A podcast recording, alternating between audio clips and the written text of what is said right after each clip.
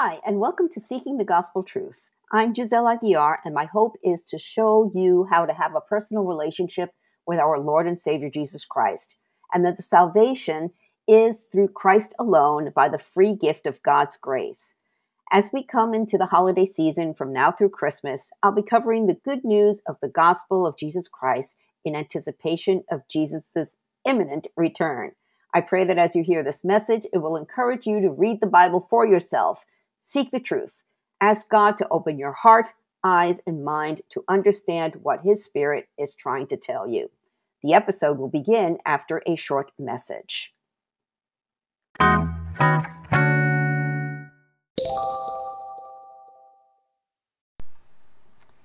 God came down from heaven to save your life if you believe. God maneuvered the Roman world around to fulfill prophecy.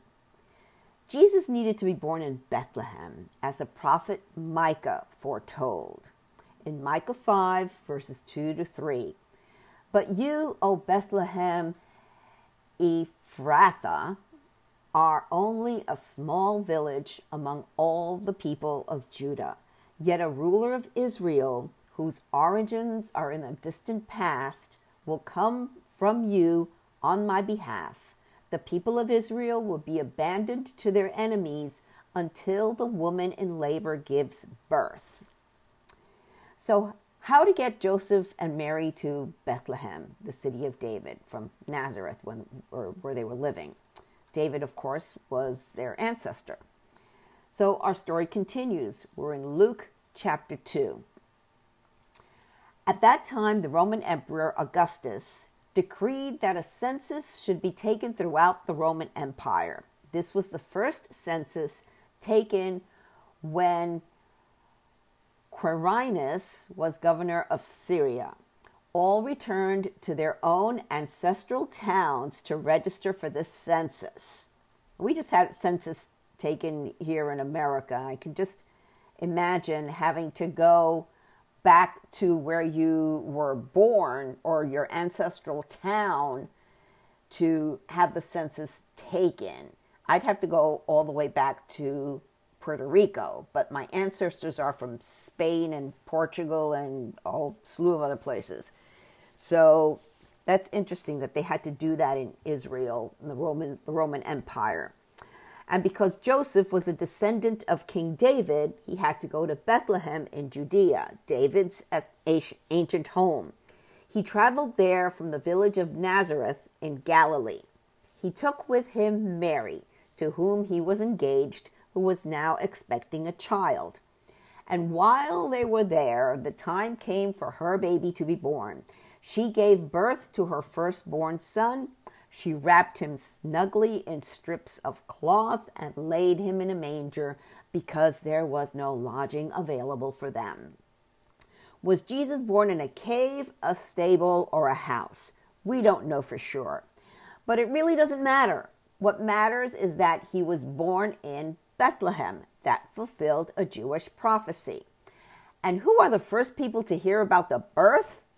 Not kings or, you know, princes lowly shepherds, the lowest class citizens in the area, the shepherds and angels.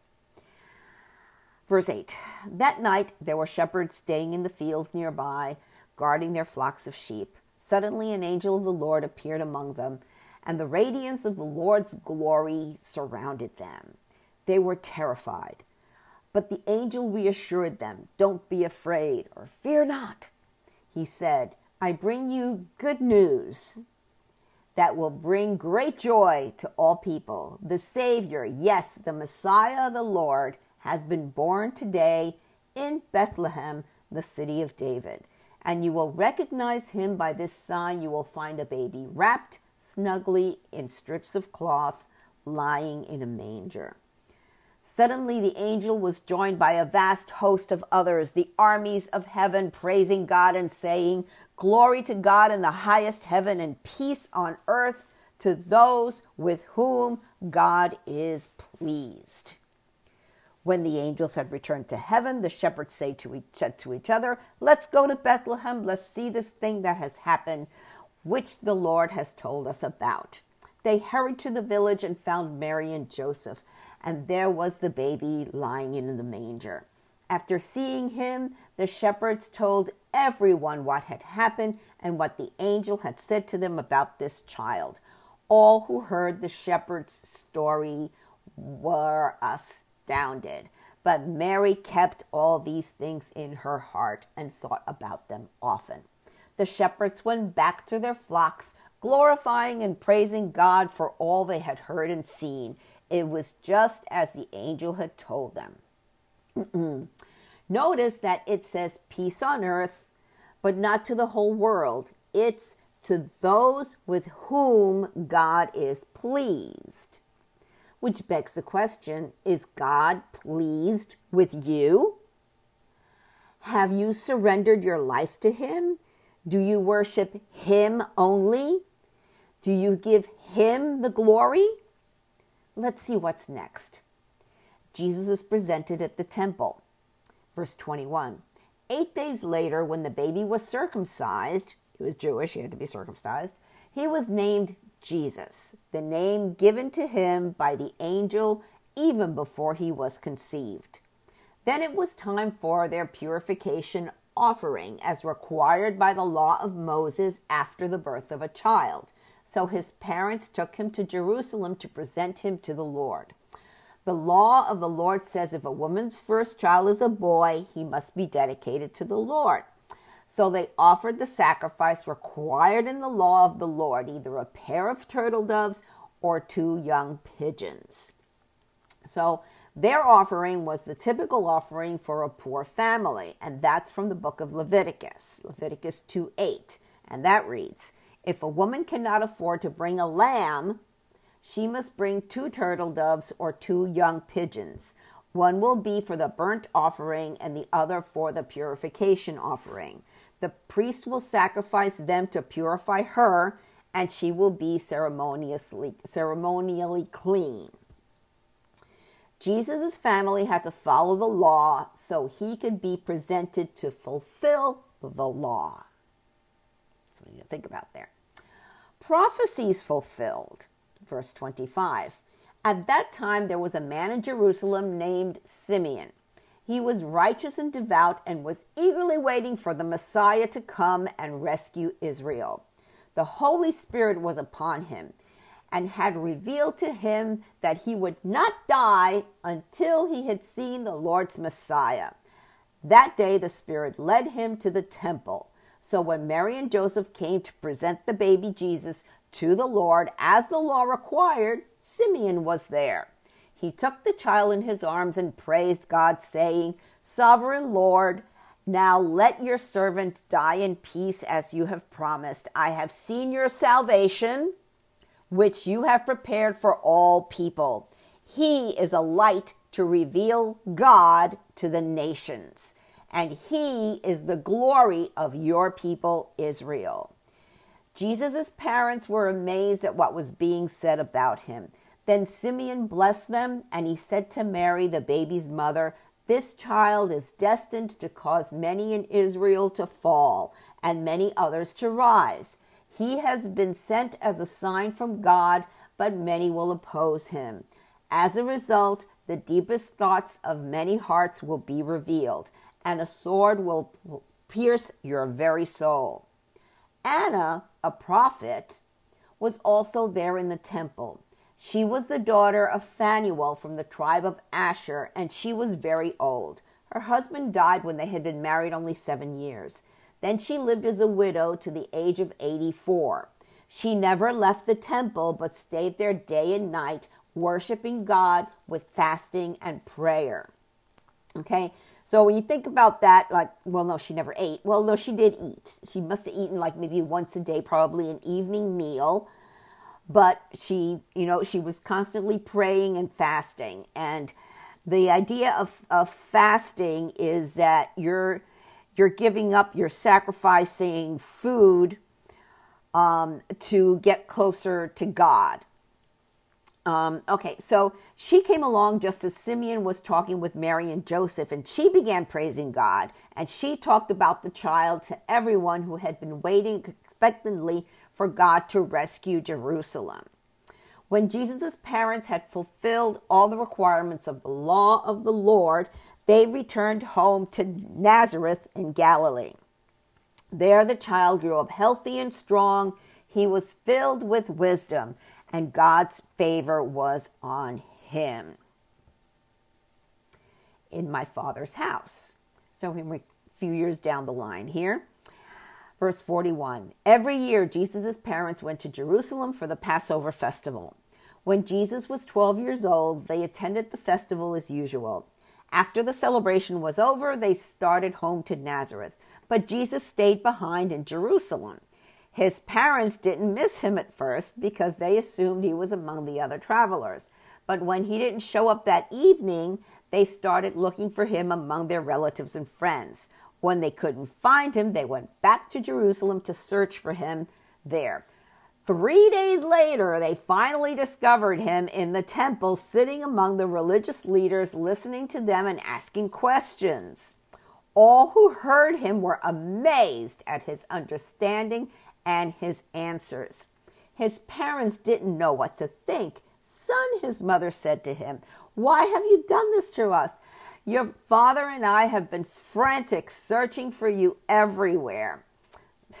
and Jesus replies, but why did you need to search? He asked. Didn't you know that I must be in my father's house? But they didn't understand what he meant. Then he returned to Nazareth with them and was obedient to them. And his mother stored all these things in her heart.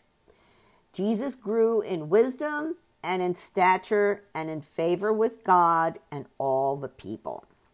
That's Luke chapter 2. In Hebrew, his name is Messiah Jeshua, Jesus Christ.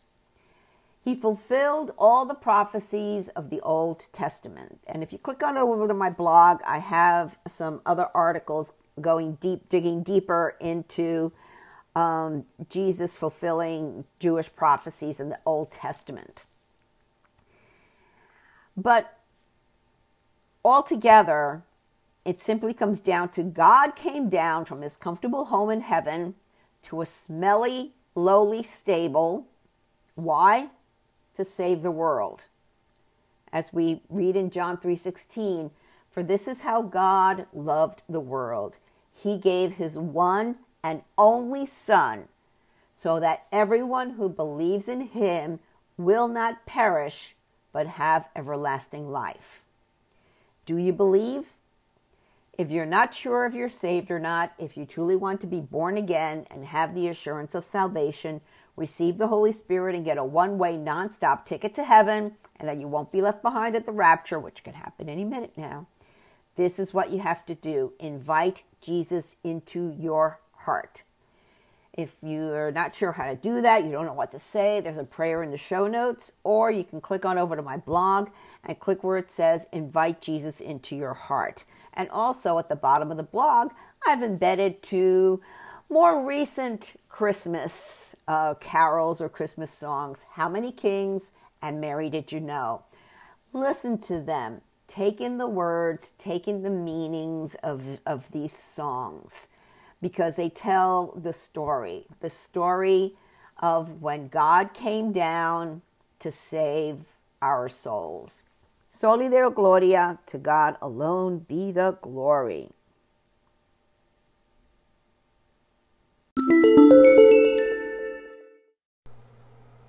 Thank you for listening to this episode. I pray that the Holy Spirit, the author of Scripture, touched your heart to reveal the gospel truth that our hope of salvation is through Jesus Christ alone.